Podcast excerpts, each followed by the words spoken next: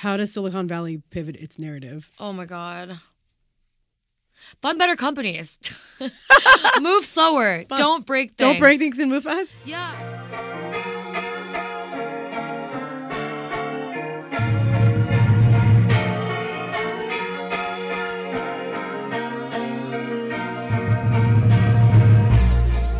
Hey, welcome to Current Mood. This is your host, Jacqueline Schneider.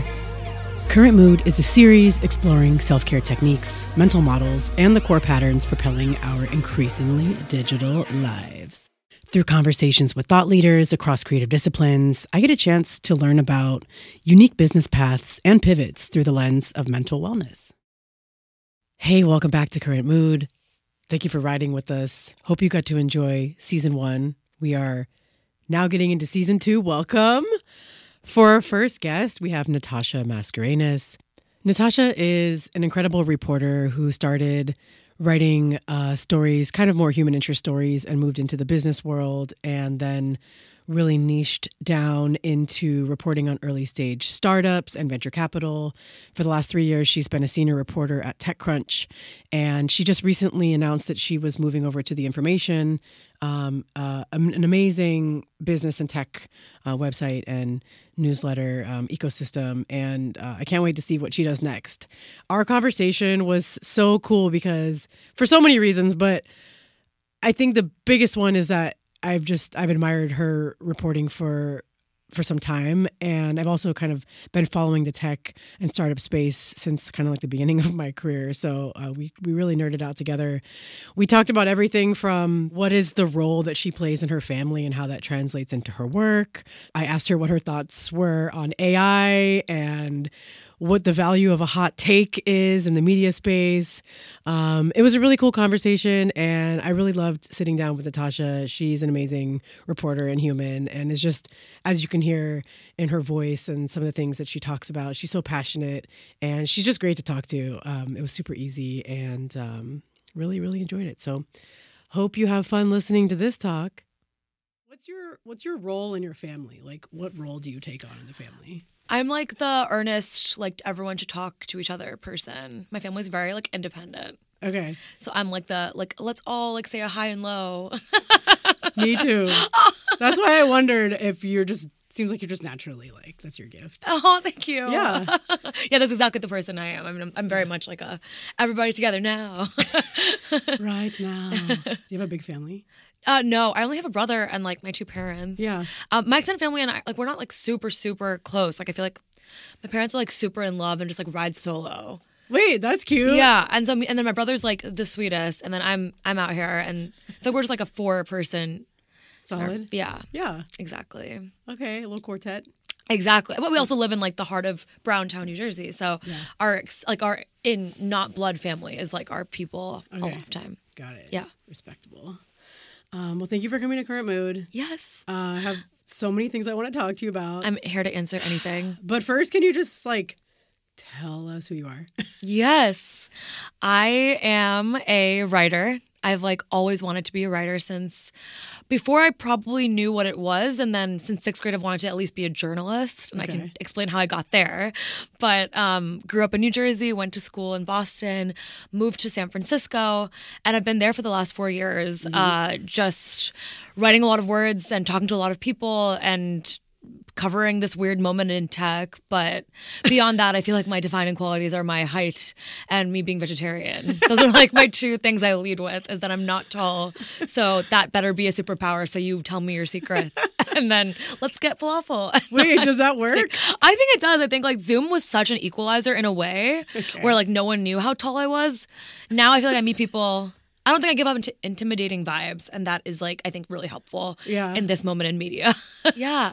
I'm Natasha Mascarenhas. I'm a senior reporter at TechCrunch, and then I podcast on Equity as well. Honestly, that's one of my favorite podcasts. And my friends make fun of me, kind of, because they're like, you're such a tech nerd. Oh, my God, I love that it's your favorite pod. And I, like yes, I get made fun of the same way, too. I've been reading TechCrunch since I was, like, I won't date myself, but since I got into the business of storytelling. Like, I've been reading TechCrunch for over a decade. Wow. Like, sometimes when I used to live in the Bay, when I lived in San Francisco, I would, like, wake up in the morning and, like, that would be, like, the first thing I would read. That and, like, GigaOm. Oh, my God, yes. And, like, VentureBeat. Yeah. That is, like, such a compliment. I feel like I even feel like a fake sometimes because I, like... feel like I didn't know about TechCrunch until I like knew about TechCrunch. It's kind of if you know, you know. But yeah. Then once you know, you're like, oh my God, this is like the Michelin of reporting. Oh my God. I mean, that. They'll be so happy. It's really, it's trusted and it's like... I think we keep optimistic too, which I think has like helped us. Yeah. Like I think we can always be like snarkier and spicier and like, but I think like we do not come at it from a position of like pure cynicism. And that's like honestly made it like a really fun place to work in the beginning of my like tech career. I think like, you know, it just feels like a really good place to be like starting and like spending now 3 years. Yeah. Well, it's crazy because even though you're quote starting now, like I was looking at your kind of like resume of writing and you've been in the media space for like a while. Yeah. Which I'm like, wow, were you at USA Today? Yes, when I was in college, I was like a USA Today correspondent, which sounds so serious. So serious. Yeah. Which was like, honestly, my whole vibe for so long was like, get the most serious job in the world because if you're going to be a writer, like taking the Brown Parent philosophy, work for the places that everyone knows. And so it was like USA Today, Boston Globe, SF Chronicle. Right. And then I joined a place called Crunchbase News. And my parents were like, what have you been building toward? And I was like, no, let me tell you. Crunchbase is like the freaking like tipping point, like stepping stone to that whole space. Come on. Yeah, I know. Just don't know. If you don't know, you don't know. No, they think it's a cereal brand. And honestly, like it almost makes it more fun to be doing it because they don't entirely get it. But yeah, I've like always wanted to do this, and I feel like part of it really came like I picked my professors strategically to make sure I would get the right person to help me get the right internship. And I've always just been super like very strategic. Yeah, very strategic. Yeah. I do not fall into things.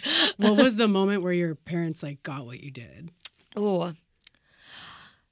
I feel like there's many moments. Like one was probably like when I was at the Globe, they like understood it because I wasn't writing for, you know, an insidery audience. They understood that I was like, I profiled kind of this, I profiled this like waiter who was retiring from a pizza shop in Southie. My God, I love this. Yeah. And they like thought it was such a beautiful story. My parents love when I write creatively about like humans. Right. And so whenever I hit that mark, then they start paying attention.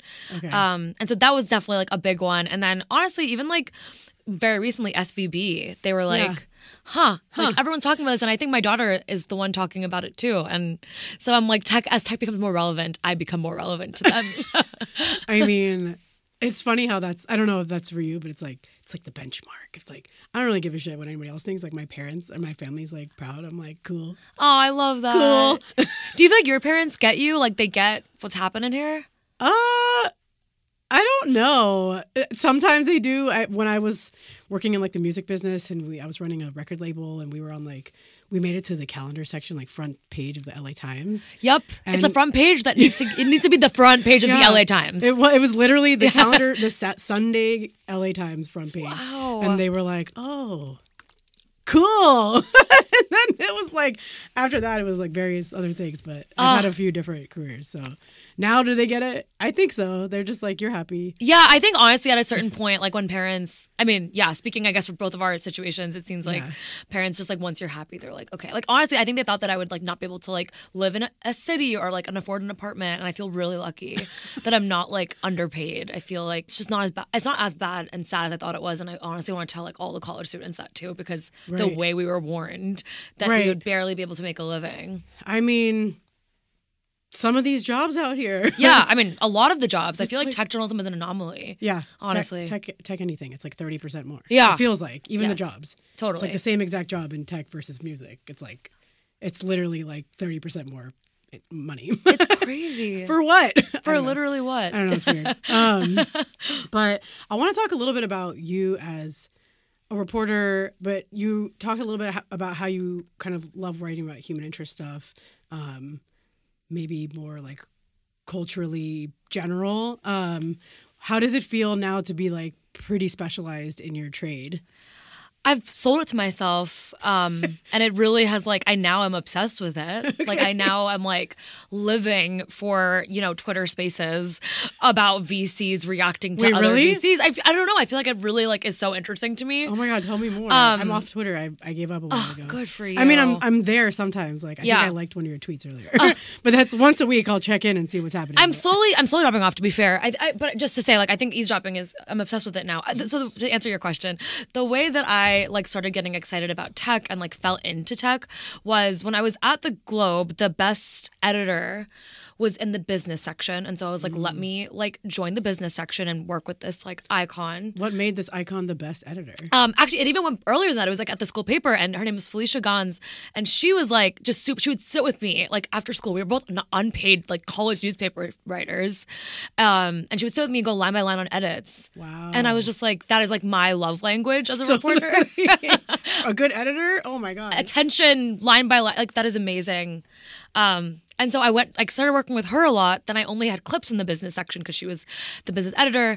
I went to the Globe, same situation. Like, the editor was amazing because he just always kind of pushed for a better angle. Like, he never let me just exist, which I loved at that time. Wow, that's crucial. It was very crucial. I came to the SF Chronicle, and business in SF is not like the mom and pop startup. It's the mom and pop business. It's literally the startups. Right.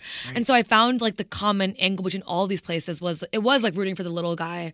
It just depended on like the flavor of it. And basically the moment I realized that when you raise $10 million, you don't get $10 million to like spend on your own like food and rent as a founder. Like it's a lot more complicated than that. That's when I started like getting interested in it because I was like, what are these people that seem to be like sidestepping traditional banks and traditional stability and be risky and bet their legacy on something? Like that to me feels like the biggest human story of our lifetime. Yeah. If we can cover people who are crazy enough to start a company when there's so many reasons to just take the lazy, apathetic way in life. Yeah. Would you ever be a founder? No. I am the lazy, apathetic. No, I'm kidding. But I always say I don't have that muscle. I don't.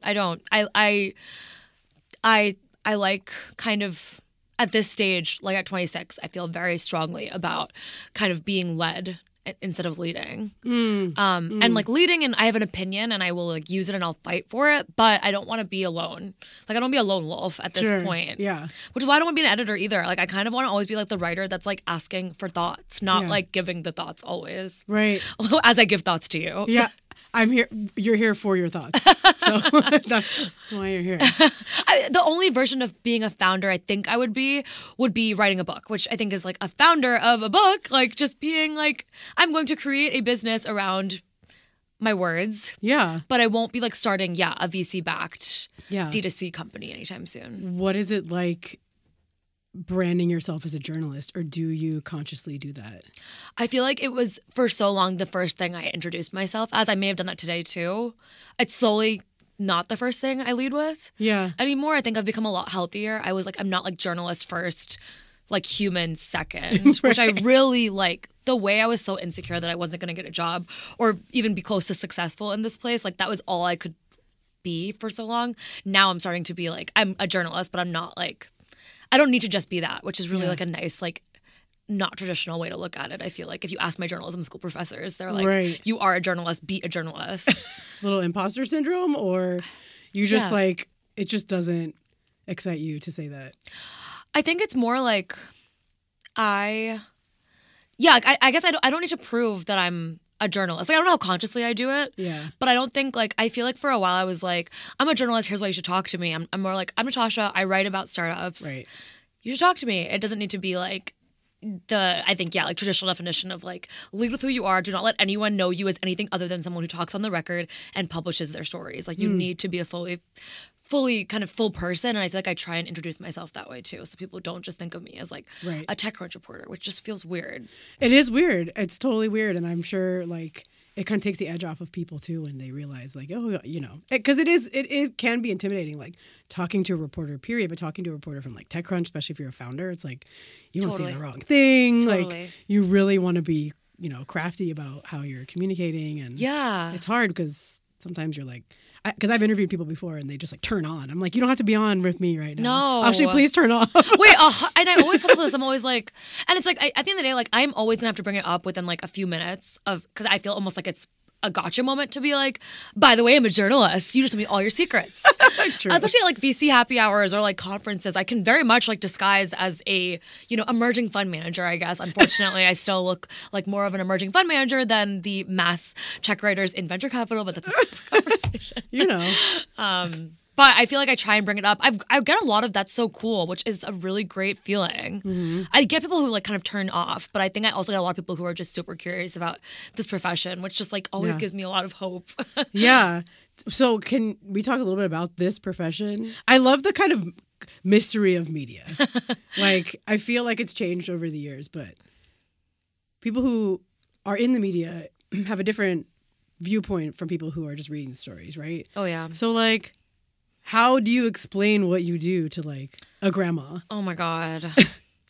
I literally say I cover companies like Uber before they are companies like Uber. Perfect. And that is what my nanny, bless her heart, that's what she understood it as. And Really? It made sense. Yeah. I think they, like, needed to know, like I'm covering like kind of technology, but like early. Yeah. As for what I do on a day-to-day basis, I think a lot of people think like, how do you actually produce so many words? How do you like write and do that part when you're also interviewing? And I think like maybe the biggest craft of this profession is being the person that can always kind of like have two conversations working at once. Like one is the interview brain, but while you're interviewing, you're writing the story. While you're writing the story, you're interviewing someone. Even if you're alone, it's always a conversation you're having with yourself, and you almost always want to be connecting dots and thinking of leads and kickers and transition sentences. And I mean, that to me is the most fun part. Like I love talking to people, but I think even more I love when I start piecing things together and when they happen at the same time. Like I usually wake up during an interview at some point. Like I usually enter interviews like excited, but like, all right, here's another one. Right. And then at some point you ask a question where people say something that makes you like surprised. And that's when I think like the job of a journalist is like happening. Yeah. It's like usually the last 3 minutes of a podcast. So maybe we're doing better on this one. No, it's always the last like little piece that you didn't even plan for. That's exactly where the best shit happens. Yeah. And it's just, especially in like in describing like how media and tech work today, like I think it's so like at odds that when I do get vulnerability, that's another thing. I'm like, oh my God, like that changes the whole story. I always joke that I'm like kind of the reporter that like I break scoops through getting people to say things that they didn't think were interesting but really are. Right. More than getting them to tell me like a big secret. Right. I don't know. I find the former much more interesting. Yeah, the secrets are like everyone will know eventually. Yeah. Like, who cares? And even if they do, I mean, I think there's like journalists who do a great job at that. Right. And I would be lying to say like that's not something I'm like hoping to grow into. Yeah. But at this point, like I think Mike Isaac, who like you know, and I think like it is synonymous with like breaking news around Uber. He said on a podcast like a few years ago, and I have like literally written like blog posts about this, is he was like, I realized my superpower could be just being earnest. And I was like, that is me. I am not the person who's gonna like yell at you on the phone and like screw you over. I'm gonna be earnest, and you're gonna feel like you can tell me stuff, and we're gonna get to a place of truth together. Success. This whole industry that you're in, or I guess intersectional industry that you're in, how do you keep it all together? Because I don't think that we need to go through like what's been happening in business and tech lately, but corporate failures left and right, and just so much happening in innovation and with the economy. Oh my God! And also, you're like covering this, and all the other news is happening at the same time, like during the last 3 years. It's insane. It's insane. And I honestly like don't think about it until someone asks me about it, which is maybe not the healthiest way to go about feeling this out, because it's so hard to remove yourself as a journalist that, you know, technically and is told to not, you know, be a 24 hours on person, and like no one can be. Sure. Because news can break on Christmas Eve. Like you need to be the person that, you know, if you are a level of ambitious, like you want to be there to write that story. And so I almost think you can't think about it sometimes. You can't think about that sort of how you handle it. Otherwise, I don't know. I think otherwise you feel like you're missing things too much. Right. But I've gotten better at it through the years. Like I honestly feel like if you ask me like, when I was at like an internship, like I always say, like I've shaken off my intern mentality, where I'm not like trying to prove myself so much as I am trying to like rethink about the readers more than like, am I like deserve to be here? And I think it's still the reader thing is the new tension, but that's still hard to do. I'm always worried that I'm not doing enough for readers. And like, I have this tip and well, now I haven't covered it. And oh, now like 3 years later, like the New York Times reports on that company being shitty. And I'm like, I knew about that. I could have maybe saved someone from working there or being screwed over. And I think it's stuff like that, that like, I think really ends up weighing on journalists because we have so many tips swirling around all the time. And you just cannot do something. You can't do stuff with so many things. So you feel a little bit like you can't be of service all the time. Yes. Yeah. And you can't be of service all the time. You also like I could never be a founder for the reason of like I like being in a group. At the same time, like I do struggle with the with trust falling a little bit, and I think almost like the way to be a successful journalist is to remove yourself and your ego from it and be like, I'm not going to cover this, but hey, like I really like I know that like Aaron Griffith at the New York Times is going to cover this, and like feeling good about that because that means your heart's in the right place. Taylor Lorenz said this to me the other day too. She was like, I am just like thankful that there's other journalists on this beat finally. And I was like, that is like the right way to look at it. It should not be like, I'm not doing everything. Truly, even though she is, so much. You know? Even though she's been doing it forever. Yeah. It's just, I mean, I think you, otherwise you'll go crazy if you don't trust other people to also be a reporter with you. And so I'm trying to do that these days. Respectable. Thank you. It's hard. Yeah. It's hard. You know, there's like the level of ambition you want to be so you can be like unavailable and can kill it. But then there's the unhealthy and unfair level where you think the world rests on your shoulders. Right. And you almost need to be humbled and said, you're not special to feel better. And I think I tell myself I'm not special all the time so I can like calm the fuck down. Aww. Can we curse on this podcast? I didn't even know. Yes. Okay. I was like, oh my God, we can't curse on Equity. So I was like, yeah. Yes, go crazy. Well, you're special. Thank you. Okay, but not too. Like I don't want to be too special. I don't want to be. Not too special. Let's all be replaced by AI. Oh my God, bro. No. What? As a reporter, what is your take on AI? My take on AI is that it clearly is going to be like a life-changing technology. I think tech might be the wrong way for us to be making the starting point from. Like tech is what's going to do it the fastest and the loudest and probably the way that like breaks things in the most interesting and like life-changing ways. But I almost like truly wish we were talking about this from a more like political way, educational way. Like I wish like the ed tech reporters, sorry, the education reporters in every massive publication were the AI reporters. Like we're pivoting to AI right now. Versus, because it is education. Yeah, I almost think like tech being so tech about it is what's taking away from it. And I love it. I love tech, but I just know right now that we're not interviewing the right people all the times. Who should we be interviewing? I think we should be interviewing like parents, like people who are like have no reason to be up to date with the latest on GPT-4, but are seeing their lives starting to be impacted on by it. And I think like big publications do this, but it's just something I'm like paranoid about. Paranoia is a big part of the job of like, I'm like, am I talking to the right people? And am I like elevating the right things with the right incentives? Like you never know for sure. And I think sometimes with like something like AI, some people are going to say things and they're interesting that you just want to publish. Yeah. So. Huh. Yeah. That's a hot take, but it's not hot, but it is interesting. I have not heard that. Yeah. I don't know. Should be talking to parents. We should always be talking to parents. Parents like literally know everything. Yeah. They're experts. They really this is a parent love pod. Oh my God. We're being sweet. I want to talk a little bit about, you know, your work. And we just talked about the kind of 24-hour news cycle a little bit, kind of reporting on the various corporate crashes and various Series A to IPO crashes. Yeah. All the things. And you kind of said like you're able to compartmentalize like somehow. Yeah. How? And like what like tips would you give other people? Because I feel like you're dealing in also like in this very like I feel like tech in that space is very like toxic positivity. Totally. It was like all at once where I kind of like I think it was as dramatic as this, which is like I hit my 1-year anniversary at TechCrunch, and then I started getting tips on what was actually happening in tech. It was like really? It was like for 1 year you will be the optimist. Okay. And then after 1 year you will now be anointed into the world where VCs talk shit about other VCs or founders talk shit about other things, and like everyone complains to you. I know, and I mean honestly, I think that is what saved me from burning out of like the person who now today I don't really write funding round stories anymore. Right. Because I think the toxic positivity can be really hard to deal with. on a day-to-day basis as a journalist who like I think news is tension, so I think if there's no tension, it's hard. The way I deal with it, though, like the way I deal with it is like I feel like I have to talk about it. Like I have to, like I have a podcast. I have like a way I like.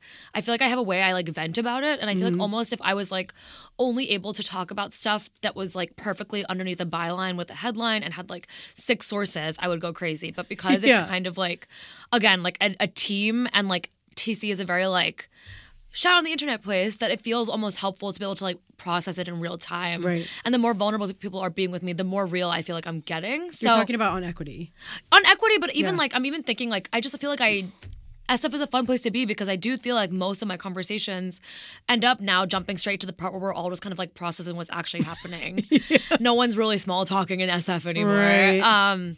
So I don't know. I don't know if that was really an answer to your question. I don't know how I compartmentalize. I feel like I don't a lot of the time. I mean, it's really, really scary to report on something you think might, you know, be the next SBF, FTX, or Elizabeth Holmes. Yeah. And you can't really prove that because we're covering private companies, which will never give us your financials. Right. And so I think you almost as a reporter need to get comfortable with you're going to report on someone who is shitty in some way. Yeah. You need to do your best in contextualizing it and not being breathless about it. And like lean into the power you have, which is like there's two options. There's either these stories are never told and they exist, but they still exist somewhere, or we like help broadcast how someone is thinking about something as simple as like remote work policies. I don't know. And she rolled her eyes, guys. I know, but I think for my, I feel like my job is less like here's who is the right person to focus on as an entrepreneur. And it's more like, let me be like the history book of tech versus like, let me like tell you where to put your money. Right. That's like the goal is to be a history book. And I think to be a history book, you need to kind of always write everything. Right. You can't just write the stories that are like positive or negative. Right. Yeah, that's an interesting intersection. So like, how are you approaching the day? Like when you start, when you're getting started, like what's happened? You're like, oh shit, I have 5 stories to write and 2 podcasts to record and I have 7 founders. I have to do my research on them. I'm like, I don't know, like how what's going on in your head? That's what's going on in my head. Yeah. Okay. Well, in your world that I just made up. No, I mean it's not completely false. I think one thing I learned like the first time I worked for more than like a month at a time. Yeah. The first time I stopped being an intern was one of my reporter friends was like, you need to make sure the first thing you do when you wake up is not work related. Very 101 stuff, but like the way that has helped me. Oh, it works. Because information is so on our fingertips, and as a journalist, it's like even more on your fingertips as a journalist based on the West Coast, covering an East Coast kind of story sometimes, like it's even more on your fingertips. So if I anytime I want, I could talk to someone about tech. I almost need to tell myself, do not wake up and do this. So I've started just like waking up and like, going for a walk, honestly, as simple as that. Yeah. The other way I feel like I think about it is I always try and give myself grace, which can be anything from I don't take coffee meetings, really, outside a 5-minute walk from my apartment anymore, which I felt very uncomfortable by. I was like this, you know, very like hardworking founder or investor or employee is like taking time out of their day and talking to me. But I almost feel like I can be a more present person if I'm not constantly running around the city. Yeah. So I feel like I'm like trying to be selfish a little bit with my time. Like intentional. Yeah. So, yes. Intentional is a better way to say it. Yeah, I'm like, I am being so mean, but making people come to me. But it's actually like, how dare you? It's these literal, simple, obvious things that actually doing them has helped so much. Yeah. And then probably the final thing that's helped me approaching a day where I would have like 5 interviews, a story to get out, and like a podcast. It's a lot. It's a lot. And I think I can only do those kind of days like for maybe like a week long stretch at a time. And then I have to take like a week of like maybe write a little less. I think very much like getting confident and now knowing that now that I've been in the business for 4 years, I think a lot of people like are not super, how do I say this without insulting my whole career? Like journalists have the easy job. We just have to ask questions. Yeah. You have to answer. Like that's the hard part. So I think honestly remembering like Is it?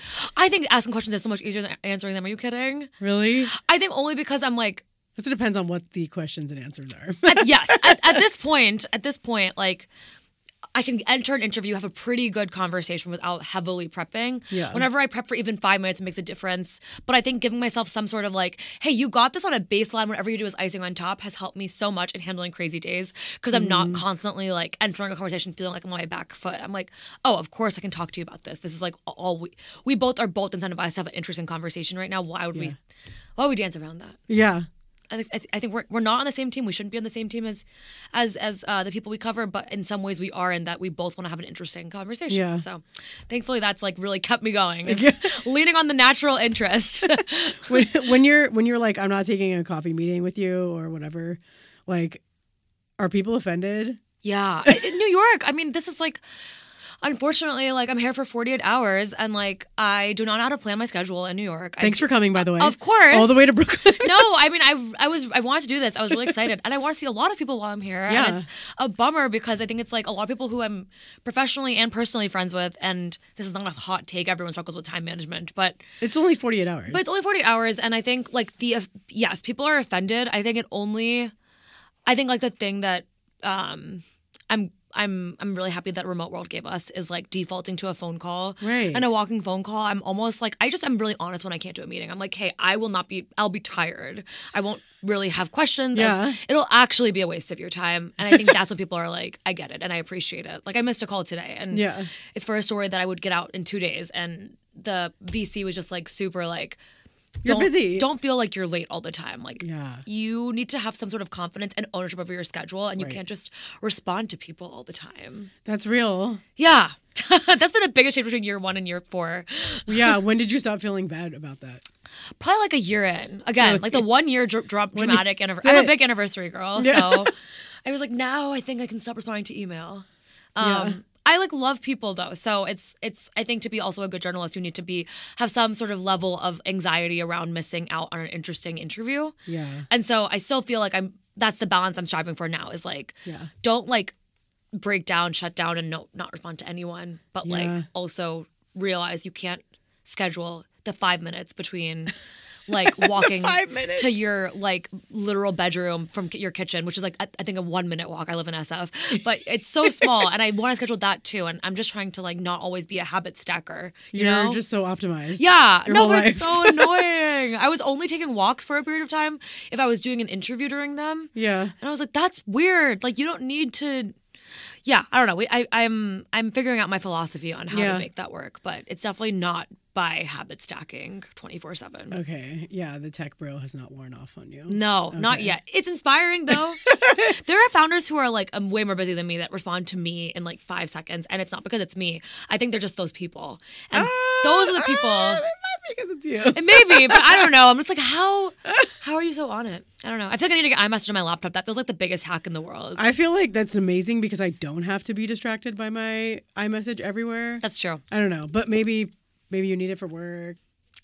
Everyone wants to like chat all the time in our careers, and so it's almost like you have to like be very like aware when it's worth it, and do the mental calculus. And to me, like, I am uncomfortable, and will be maybe a worse journalist for this, which is I will never be transactional. No, that makes you an even better journalist. Yes, but knowing that I will not be always able to like convert a source into someone who can teach me things in a way that I think would be better for a story at times. So I'm like, I guess I'm really playing the long game, and that's how I protect my peace. To circle back to your question. Yeah, boundaries. Long game. Long game boundaries. Seriously, it's like, be okay with like, you can, we can talk about it tomorrow. Yeah.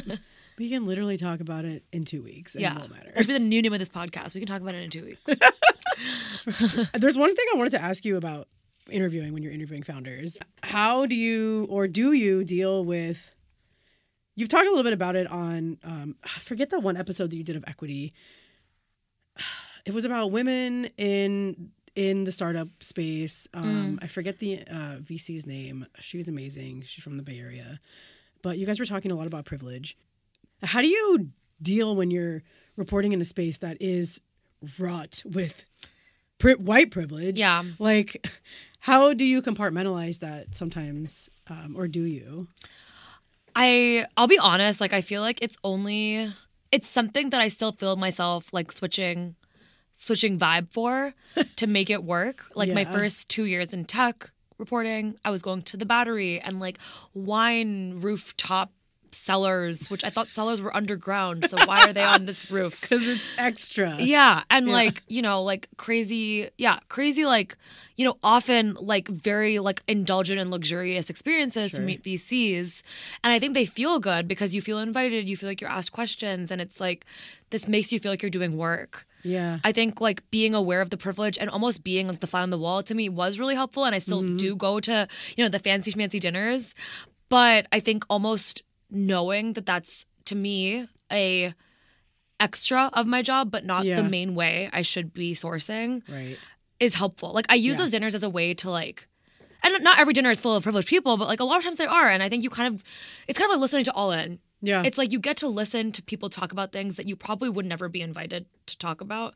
Correct. With them. Yeah. And so I almost use privilege as, like, a exposure to privilege as like a superpower, just because I don't know if that's like something, like I don't know if I can really joke about the Hamptons with people, and I won't get that far in that conversation. But eavesdropping on it is pretty helpful. So totally, yeah. People are also so good at, like, people love to talk about themselves. It's really easy to compartmentalize. Like, I don't have to share anything about myself during that whole dinner, probably. Truly, so I'm sure that a lot of people don't really ask you much about yourself, huh?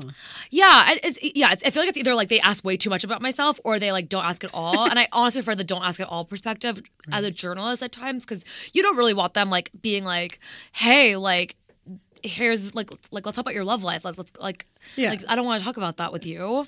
Why not? Yeah, right? Yeah, I know. But so no, I think the privilege part is very much like what is the scary and I think tiring part of the job is it gets boring after a while to cover rich people getting richer. So I always am looking for the human impact side. It's not easy to find. No, but you do a really good job of it. Thank you. Yeah.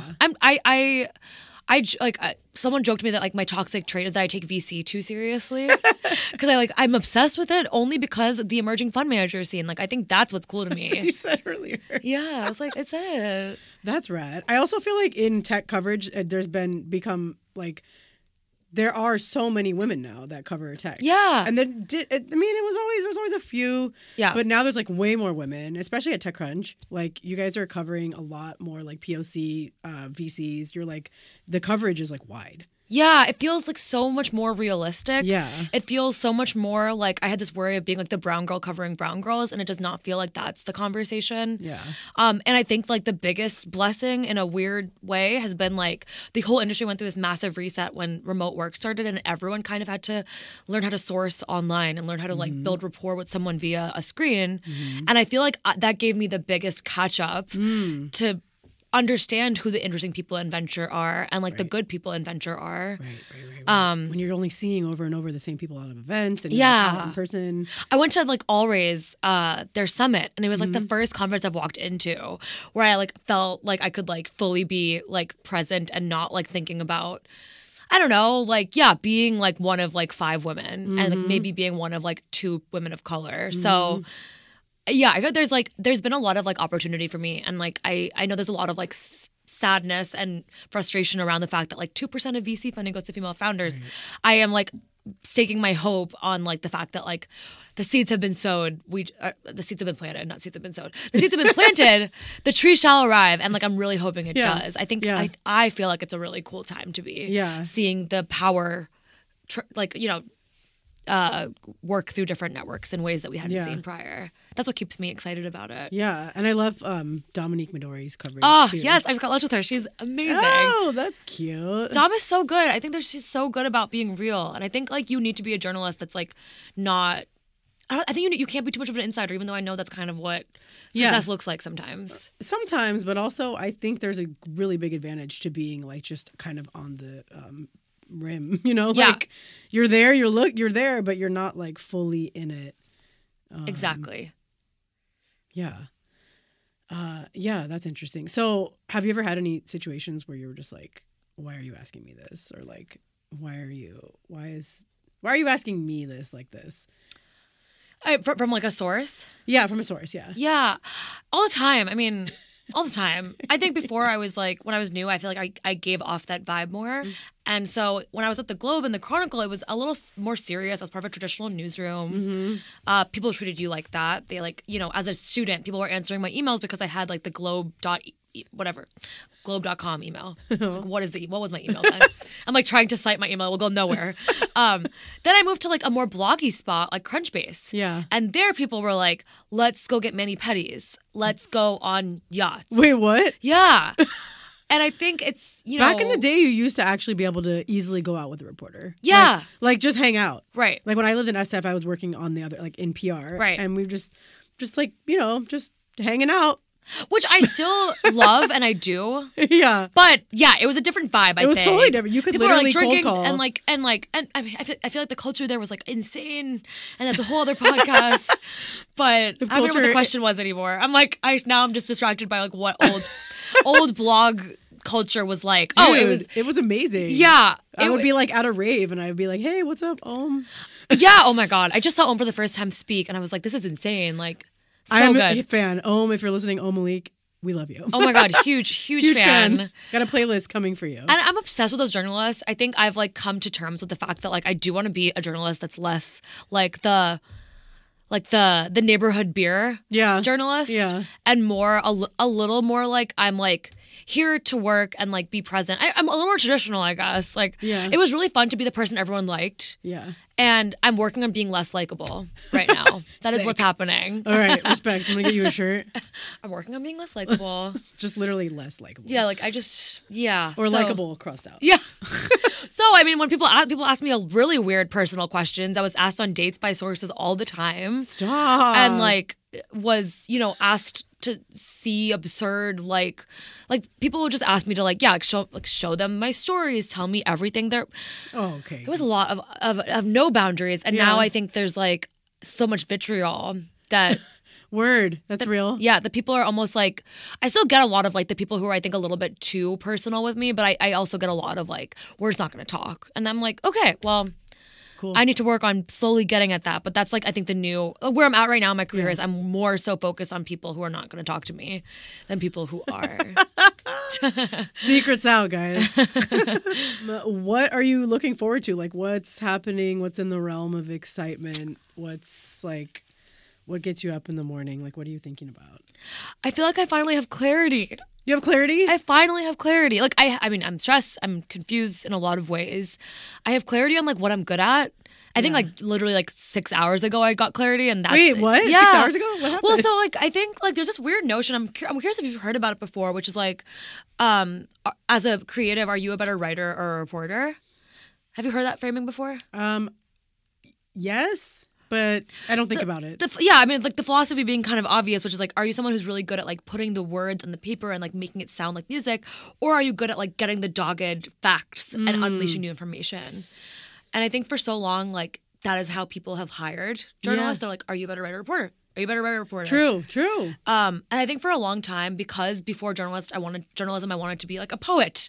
I always told myself I'm a better writer. Yeah. And I think that almost made me less ambitious. And I'm not saying that because I think writers are ambitious. I think I was more just like, I'm never going to be the reporter that's like going to break the big story on Uber. But I honestly feel like I'm realizing more and more that I am a good reporter as well. Yeah. And so I'm kind of just looking forward to embracing that and like embracing that I'm good at the hard part of my job. Yeah. Not just the creative part of my job. Yeah. So yeah, I don't know. I feel like that makes me really excited to just be able to like know what I'm good at. And it's not just the thing I always thought I was good at. That's like groundbreaking, right? I know. Shout out to Zach Whitaker on our team at TC. Like, he like just kind of sat me down and he was like, "You need to stop saying you're not a good reporter. Like, you are good at that." Aww. And I was like, "Yeah, I guess I just always thought I was more good at the leads and the crafting."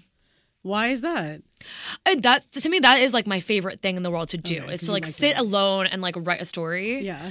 But I think I thought that too much that I didn't realize how much happiness I also get from like literally like interviewing someone and then waking up and being like, oh my God, that's the story. Like, I think I'm really good at like being aware of what the story is. And like, I want to lean into that more in my next chapter of my career. I feel like I'm like kind of going through like an inflection point in just like how I feel about spending my time and being more selfish. Like I said, being more unlikable, intentional, all these things. I feel like it's like a good time. I feel like renewed interest in like being really good at this job and not coasting. And that is like a nice feeling.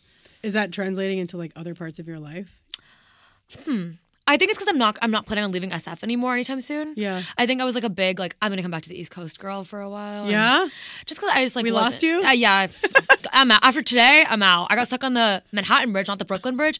Oh, no. Wait, was that the bridge? Or did I take the Brooklyn Bridge? No, you were on the Manhattan Bridge. So why does the Manhattan Bridge go into Brooklyn? Dude, honestly, I have no idea. Okay. Because all the bridges, I mean, not all of them, but like the two bought like Brooklyn, Manhattan, and then even, well, the 57th Street goes into Queens, so never mind. But see, yeah, there's two bridges confusing. That go to Brooklyn. So I'm just happy I'm in an amazing... It's also a Williamsburg Bridge, so that goes into... There we... Oh, my God. It's so confusing. Yeah, yeah. So, I mean, beyond the difficulty of, like, just being, like, I'm a small city person, I think, like, the Bay Area, and just honestly, this is, like, so journalism-related, which is, like, it's helped to make peace with the fact that I'll always wake up and be late. East Coast will have been awake. News will have broken. I will always not be the first person, which maybe, like, editors will hear and be like, oh, she's not, like, a good writer. But I'm like, that is like, to me, that is like, that breaks everything open, because that means that I don't need to be always anxious about something. Like, I love living on the West Coast for that reason. That's so real, and a lot of people don't think about that. Yeah. I mean, it was the biggest change to go from like the Globe newsroom to the Chronicle newsroom. Right. Because the Globe newsroom, I'd be in at 8 a.m. and I was kind of just like, everyone was like waking up. Yeah. The SF Chronicle newsroom, it's like, no matter what, we're going to be behind the Globe. So for some stories. So we gotta find the better angle or something like that. So. Totally. Or like, what's the vibe on like second takes? Yeah, I mean, I love a second take. Okay. If I could only spend my career writing second take stories, that would be my dream. Are you kidding? I'm not mad at those. I like those too. I like those so much. Like, I feel like I said, I feel like my strength is very much like what I notice and what I like realize is like the new thing of like what someone said versus like the secret. So I think the second day story is like the whole thing. I do too, because like all the facts are out. Yeah, or at least there's like the good AP. Where's story. The nuance? That's like my where's whole job. Yeah, I know the numbers behind the nuance. What is it?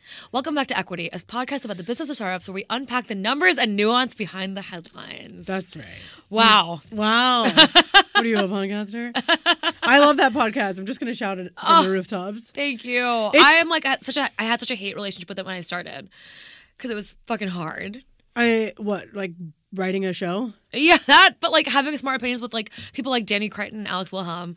I literally the first day went home, went to the physical library and pulled out a book about like China-America relations. No, it's real shit. I felt so uneducated when I like started that show. And then I really leaned into the fact that I think everyone is not as prepped as they think they are. And we should all pretend we're that smart. So that's what I'm doing now. You just fake it till you make it. It really is like the most cliche and true advice. Yeah. One cliche and true advice that's bad is that don't become indispensable. Oh. Because that to me feels like unhealthy. Like, why are like you putting that on yourself to be indispensable? Right. So...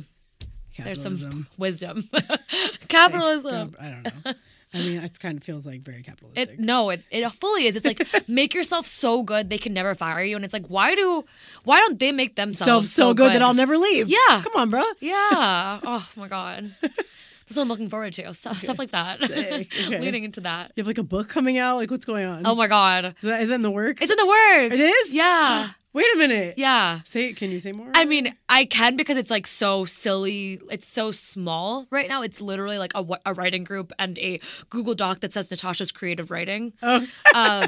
Okay. I'm working on my first draft of a fiction book. Stop. Wait, I'm so glad I asked. Yeah. It's something that like I'm like... I've always wanted to do. Yeah. Because I like I said, I do think writing is like my favorite part of the job. Yeah. And so I miss getting to do that without it being always something that I'm putting for the public. Got it. Like, I want to kind of just like write for myself for like however long it takes to write this book, and then it'll be so like, I think it'll be so refreshing when it's out. Yeah. Is it about your beat or?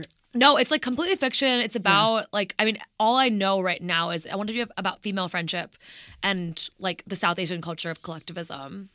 So I love that. Yeah, thank you. Fingers crossed it's good. Names are so hard for books. Dude. That's what I decided. Names. I'm like, I feel like I know too many South Asian women. And so the names are all like not able to be used, or else people will feel like I'm like talking about them. So I might just use the name and then just write a whole text and be like, it's not about you, but yeah, sorry you guys had an outfit on. I couldn't ask everyone. Yeah, exactly. But that's what I'm working on. I'm really looking forward to it. It's bringing so much life back to me. Wait, that's exciting. Is there any poetry in there? Oh, there should be. Is there any poetry in there? There really, really should be. No, yeah. I feel like my vibe creatively is like stream of consciousness type writing. So like that's hopefully how the book goes. But that's another way I compartmentalize is like I try and remember that like writing was like a passion and a hobby before it was a profession. And so I try and always have a project I'm working on the side. So I'm not only looking at writing as a thing I do for, you know, in this very specific way, which is great and it'll get me out of bed, but I don't know if it'll always like be enough to make me like the most creatively fulfilled to be a reporter. I think I always will need to be a reporter and something. And still to be determined. Yeah, honestly. Like a reporter, podcaster, writer, coffee obsessor. Coffee, stuff like that. Coffee obsessor? Big coffee girl. Okay. I got a list. I know. Although I really do. You're here for like 5 more minutes. I know. Well, I was like, I want to just walk around this area and get coffee. I might still do it. I got Starbucks this morning because I had decision fatigue. Oh my god! So I guess I'm not a coffee girl. Wait, but what did you get? I get the same order each time, which is a grande cold brew light ice with 1 pump of cinnamon dolce and almond milk. That sounds so good. What was your order? I love coffee orders. At Starbucks. Anywhere even. Oh, I'm like, when I go home to San Diego and I'm a basic bitch, I go to Starbucks. San Diego has the best James Coffee. Oh, James Coffee in Little Italy? Yeah. It's like a motorcycle shop kind of. Yeah. Oh my god, I miss San Diego. I lived there for 2 months through COVID and it was like the best 2 months of my life. Oh, really? Yeah. Oh, sick. Okay. I don't know if you ever hate or love a relationship. I can't imagine you hating it. I don't hate San Diego. That's where I grew up. Oh my god. Wow, that's amazing. It's a great coffee scene. Yeah, there's great beer and great coffee. I missed the beer I should have got. Yeah, I feel like it was COVID when I went. So we were kind of just like, let's get coffee and go home. Yeah, that's cute. You picked a good spot. It was I wish I could do that more. I could, actually, but you could. Like I said, staying in SF now, so I feel like that's helped me a lot with just being a more present and balanced person. I don't feel like I'm fighting to go somewhere next physically. Really? San Francisco is so different from when I lived there. When were you there? 2005, 6 to 2010. Okay. 11. Yeah. Yeah, so very tech blogger era. Dude, it was crazy. That was TechCrunch, GigaOm, VentureBeat, what was it called? Oh, Red Herring? Red Herring? Oh my god. Yeah, all of those, and then it was all the early startup stuff. And it was all the cool parties in Maiden Lane. Oh my god, there was parties in Maiden Lane? Dude. Now it's Suit Supply. Dude, there used to be this really cool club called Otis. We did a bunch of stuff for old, clients back in the day there. Oh my god, and that's so cool. And I had a night that I played vinyl there. I don't know how to play records, but I used to play records there. It used to be called Otis Lounge. Yeah, it's gone now, I guess. It's just that seems like a dream. Wow. It was that, and then there was Madrone. I've heard great things about Madrone. I'm the end up. Yes. Is that the place still around? I think I've heard about it. I don't know if it's still around. It's a rave. I could have sworn I drove past it one time. Yeah, it's over there on pretty much by Trader Joe's or whatever. Yeah, sure. I don't know. That feels right. But it is so different. Everything Dog Patch wasn't there. Yeah. Everything was totally not what it is today. It's it's weird because I feel I don't have the classic SF experience, even though I'm so in the beat. I'm all my friends are normal people who do not care about this at all. Yeah, I think that's also helped me compartmentalize so much. My my boyfriend, he's super he'll be up to date on the recent tech media moves, and that's so dope, and I love it. Yeah, but and I think he's slowly starting to be more and more someone who is let's unpack the tea on this company. Yeah. But I mean, fundamentally, the way our conversations in our whole friend group, I have one founder friend that's a friend first, the founder second. Yeah. Everyone else is just busy and doesn't, and just has broader perspective, and I think that's helped so much. I don't have many journalism friends. I don't have many tech friends. What are your friends what industries are you in? I have a lawyer friend. I have tech friends who are not really obsessed with their jobs. They're great at their jobs, but they're not breathe. It's not their life. Yeah, exactly. Yeah.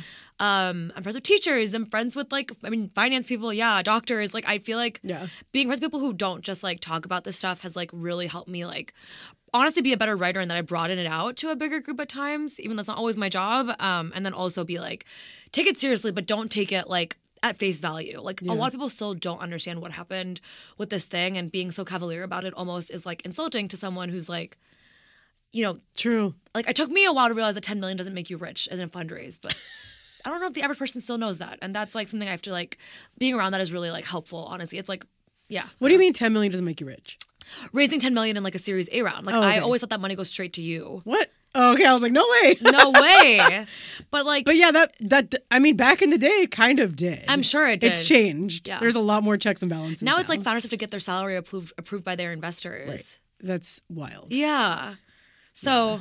I think like the hack is definitely having friends who are outside of this world. Like if I was only friends with VCs, journalists, and founders, like maybe I would be better sourced, but I would rather take the longer road than like jump in head first for sanity purposes. Again, you're being intentional. Yes. Yes. Respectable. Oh my God. I wish I had like, I wish I did it earlier, but I'm sorry. I'm getting there. You got it. You got it now. Okay. So I just want to end on this. Where do you see tech going in the next like 6 months? 6 months. Oh my God, I thought you were going to say 6 years. And I was like, that's easy. I mean. 6 months. Wait, let me look at the exact month it's going to be in 6 months. Okay. Oh, it's going to be October. 6 months. Yeah. 6 months and 6 years. Oh my God. Can I change? So yeah, I mean, okay. So my 6 months answer is... I think we're going through like kind of like this moment where there's a lot of like rehomogenization of tech, which like it got super accessible, quote, quote, quote, like during the boom times because people saw opportunity, and VCs were more like, I think, risky and broader in their perspectives, and a whole new asset class of check writers came in. Then things got hard, and the LPs that were backing the diverse founders or VCs froze up, and they went to their Stanford-only networks. Interesting. Yeah, and so I think we're seeing that play out right now to an extreme. I think in 6 months we're going to be somewhere in like it's not going to be as good as it was for diverse people, I think, in 6 months than it was in 2021, but it's not going to be as bad as this current moment. So I almost feel like it's going to be boring in 6 months. Okay. Like I want it to be boring, and not in like, I think I still want to see ambitious companies and interesting things happen. Yeah. But I don't know if we're going to have like something like a crypto hype cycle ever happen again, even with what we're seeing with AI right now. As worrisome as I feel about it just being a tech conversation, like the way VCs are not actually investing, but just saying that they're investing because they're actually so paranoid about doing something wrong. To me, that feels like a real tell on like why this hype cycle is different. And I imagine 6 months from now, there'll be enough like, hey, we also exist even though we're not like kind of throwing ragers every week and writing crazy checks. And so I kind of just am hoping that happens. Yeah. I always manifest when I get asked questions like that. I'm always like, this is what I would love for it to happen. Right, right. I'd also love to be a Pulitzer Prize winning journalist in 6 months. Sick. Yeah. We're rooting for you. 6 years. In 6 years. I think the seeds of like diversity. The year is 2029. Yeah. I think we're gonna be. I think tech is like already such like a like an everywhere conversation. I think tech by then will be like so much more formal than it is now, because we talk about like what SF was like when you were there. Yeah, that was an era. This is a whole era where like it's getting like standardized, professionalized in a lot of ways. 6 years from now, I imagine tech is gonna be something that's like, you know, a lot more within politicians' like verbiage, and the average college and the average person would think of it as a career path. Like I still only thought of the career path of tech when I was like late in college. So like I just think that it becoming such a big conversation. 6 years from now is going to be kind of like, I think, like mainstream. So mainstream. Like I don't think we're even close to how mainstream we could be right now. Like I think the way people digested SVB like very much showed me that people still think that tech is like the garage band rich duo of coders. And I was like, oh, we are not that. Wow. Yeah. A lot of people think that. I think some people were like, oh, who needs to bail out these people, right? Did you see that conversation happening? Which one? It was just very much like, oh, like SVB crash, like, why would we bail them out? It's all rich people who are building companies. Okay. I did see a conversation like that, yeah. So I think like there is like a little bit of like, Silicon Valley had a PR problem. Shocking. It has a PR problem. I think 6 years from now, it will have to not in order to be kind of like the biggest level of success it could be. It will need to be able to explain why it's actually making an impact for better than for worse. How does Silicon Valley pivot its narrative? Oh my God. Fund better companies. Move slower. Don't break things. Don't break things and move fast? Yeah. I mean, I don't know. I don't know how it does that. I think it's honestly like, it's, you know, as I'll be a super boring media person now, and I think that people need to be more honest and like don't hide. You know, people backed Adam Newman's second company. I am disgusted. And I think that's like a really big tell. And like people do not take tech seriously because of this. He lives in my neighborhood, by the way. No way. I read about it in the New York Times. Oh, he lives here? In Brooklyn, yeah. Interesting. Yeah. Like have you seen any Flow buildings pop up? I'm like looking for the... I'm looking for anything to tell me about Flow. So if anyone knows, but I will send you pictures. Yeah, please. But yeah, do you think it's like a structural problem in terms of like rebuilding the narrative for Silicon Valley, or is it really just a PR problem?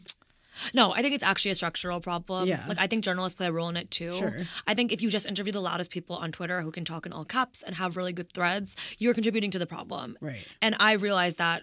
Like, I think later than I wish I did. Yeah. Where I was interviewing the easiest interviews. Sure. But that's like probably, even if they are the people who control the vast majority of capital, I actually think I need to interview the people who aren't always on, you know, available. Like, what are they doing and how are they doing it? And how is the face of VC actually changing versus what VC wants you to tell is changing? And I mean, I don't even know how to begin thinking about how it changes things. All I know is it needs to do it, and it needs to probably include journalists in that. Like, journalists also need to have high standards and do smarter reporting and, you know, take longer on these pieces, on these, like, profiles. Which is rough because the news cycle is, like, every, you know, 24 hours. Even in, like, 12 hours, people forget about stuff. I mean, 100%. The whiplash is insane. 6 hours. Like, it's old news by then. Totally. And as a journalist, I'm like, okay, what should I put my time on? Like, and it's like I'm in a good place right now where I'm not being forced to think about traffic. At the same time, like, I'm not stupid. I know people don't care about what I'm talking about. And so I'm almost like, what's the time distribution? Emma Chamberlain said something so interesting that I still think about, which is, like, she was realizing that producing videos on a 7-day timeline only gave her the ambition to think about things as a 7-day timeline.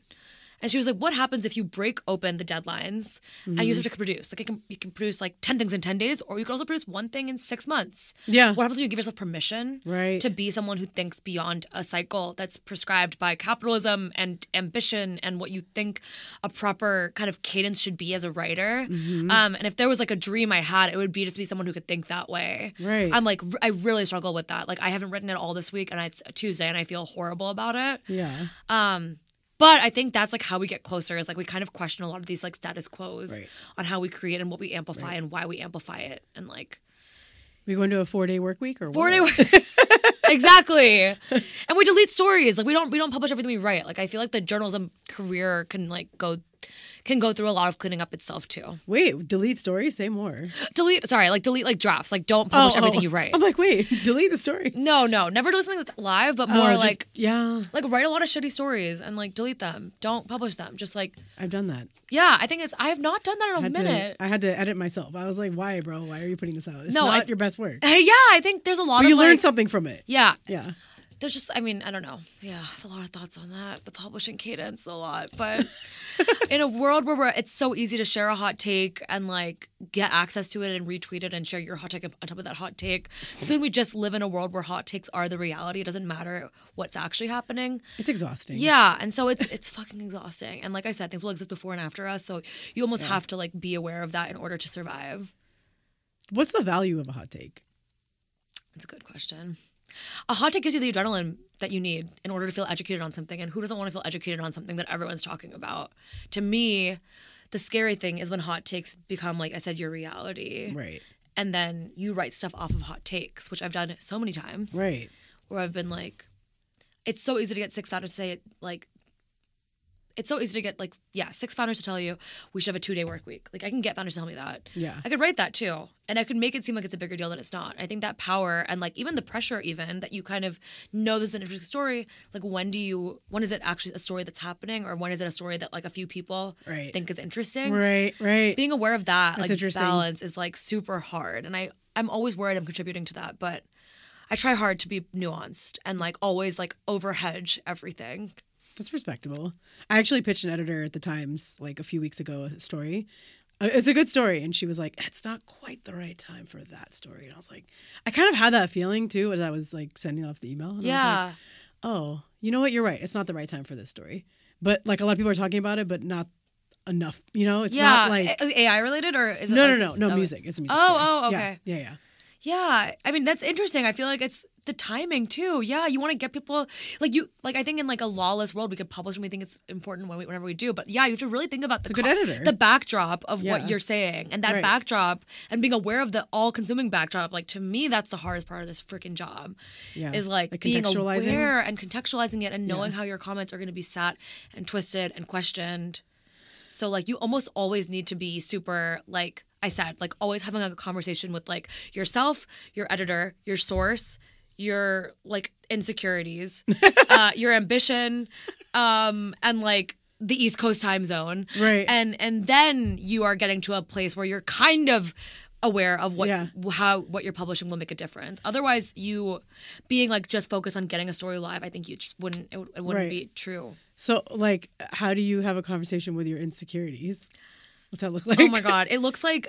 Is it hitting your breaking point? Oh, okay. Is and it being this is not sustainable. Okay. No, yeah. I feel like very recently I hit my breaking point, and it was a week before SVB crashed. Oh. And then the muscle memory kicked in with it crashed, and it was truly a really thankful week for me. Yeah. Because it gave me confidence that I know how to do my job again. Yeah.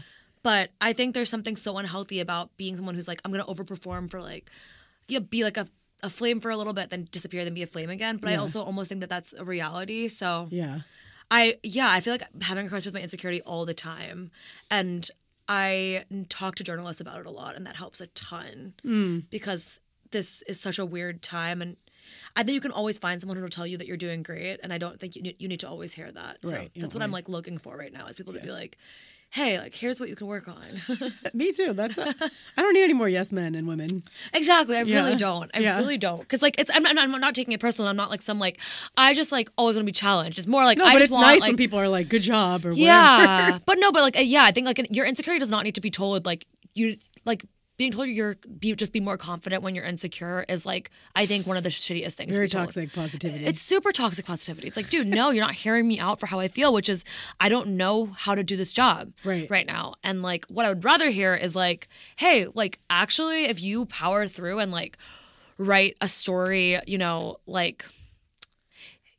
a part of me might has gotten one piece of advice, which was you need to lean in and out of your natural attention cycles, which I don't think is realistic because it's news is 24 hours. Yeah. But I think at least having some sort of perspective and even debate about how we all manage our time is really helpful to me. Right. This is even very helpful to me. Yeah. Okay, great. I'm so happy. It really is. Yeah. It's good to think about this stuff because I feel like this is like I said, it's really hard to, I think if you're too aware, you almost freak out and don't do anything. Yeah, you get paralysis. Yeah. That happens to me. I get that a lot, actually. Totally. That's when I realized I really actually have ADD. Yeah. It's bad. It's hard. It's I have to create a schedule or else nothing will happen. Yes. You also need to be, this keeps coming up to me, but you have to be a little bit cringe and a little bit, aware of being cringe, where, I feel like one of my, powers as a journalist is, I don't ever have, an ego around Twitter. I'll just always tweet something that comes to my head, whether it's, after I had, 3 glasses of wine or if I, I'm breaking a story. I feel I'll always try and over communicate, and I think that's the brand I want to create. Yeah, the brand I want to create. That's what I was asking earlier. Your brand. Yeah, brand. No, I think. Yeah, I don't know. There's so many kinds of journalists you can be, and I wish I kind of knew that earlier because I think I always thought that you needed to be the taking names, breaking stories, breaking hearts journalist, and I think I'm gonna be that, but not in the way I thought I would be. Yeah. I feel like you're there. Oh, thank you. I don't know if you're breaking hearts, but no, I'm not breaking hearts. Maybe from the people I'm not meeting in the heart of Alamo Square, I'm breaking their hearts. Who are you missing right now? What types of sources or what populations are you interested in speaking to? I don't talk to enough founders, surprisingly enough. Wait, what? Yeah. Well, you talk to PR people? No. I talk to VCs a lot. Oh, you need more founders. I need more founders. I need more founders who are not media trained, obviously. Who are not media trained. Okay. I need founders who are in it and live and breathe this stuff, but are human enough to be not always talking their book. But yeah I feel like I talk to a lot of VCs because I think VCs are much more incentivized to talk to journalists than founders are. Because if their name is out there, then the next kind of insane person will go tell them about their company. Versus the founder's kind of just if Natasha writes about me, maybe I can recruit, but I'm fine. And I feel like I feel like I'm under indexed on founders, surprisingly. That is shocking. Yeah, I don't know. I'm actually shocked. Whenever I meet a founder, I'm oh my God, you're so nice. I mean, I just met someone who's he is completely This is like this is the reason I feel like I'm obsessed with this world, is like I just feel like I keep meeting people who like have no reason to be doing what they're doing, and they're doing it anyways. I love that. Can retire. Like they're defying human laziness, and that to me is just a very interesting and exciting thing. Yeah. Like there will always be Google. Google can always build your company. You're doing it anyways, yeah. And I love that about you. And that's like such a story. Yeah. Like who has the audacity to go up against Google? That is like insane to me. Fair. May God grant me the confidence to one day go up against Google, as I'm a founder of nothing except for my young adult fiction book. You're Natasha Mascarenhas LLC founder. It's happening. I know. Watch me start a Substack like in next year, and you're just like, excuse me, ma'am, you're a founder. Yeah, now you're a full founder. Substack writers are so interesting. Like I've loved seeing some of my colleagues in the journalism world go that route. I'm like, go you. You are powerful. It's kind of crazy. Wait, is Platformer, is that a Substack? Yes, Casey Newton's, yeah. Zoe Schiffer, and then Eric Newcomer's, obviously. Yeah, Casey Newton is another reporter that I've been following since, GigaOm days. I think Casey's like truly like, yeah, he's one of my favorite people. He's amazing. I've never met him, but I've conspired over email with him, but yeah, he's a great reporter. Such a good reporter, yeah. And the kind of reporter where like, as a reporter, like a 5-minute conversation or listening to him have a 5-minute conversation is like, it's like a masterclass in journalism. Him, like Alex Conrad, I think is like so helpful. Mm-hmm. Whenever we meet, like he'll just say something really smart and like, that's it for the meeting. Just rent free in your head. And I'm just like, wait, that is like, that completely changed my perspective. So I'm like eager. I'm a sponge for, I love talking about journalism. Love talking about journalism. Amazing. Yeah, it's the best. I'm like also doing the worst thing, which I'm hitting the table during a podcast. I'm so sorry. It's okay. I think we're moody. Are you moody? I'm so moody. I'm schmoody. Thanks so much for tuning into Current Mood today. Don't forget to follow Current Mood on Spotify and give us a little rating if you're feeling it. Give us a little star action. 5 stars would be great. And follow us wherever you listen to podcasts. If you have any ideas on future guests or any insights, feel free to slide right into our DMs on Instagram at currentmood.io. Thank you so much for being a part of this community. It really means a lot.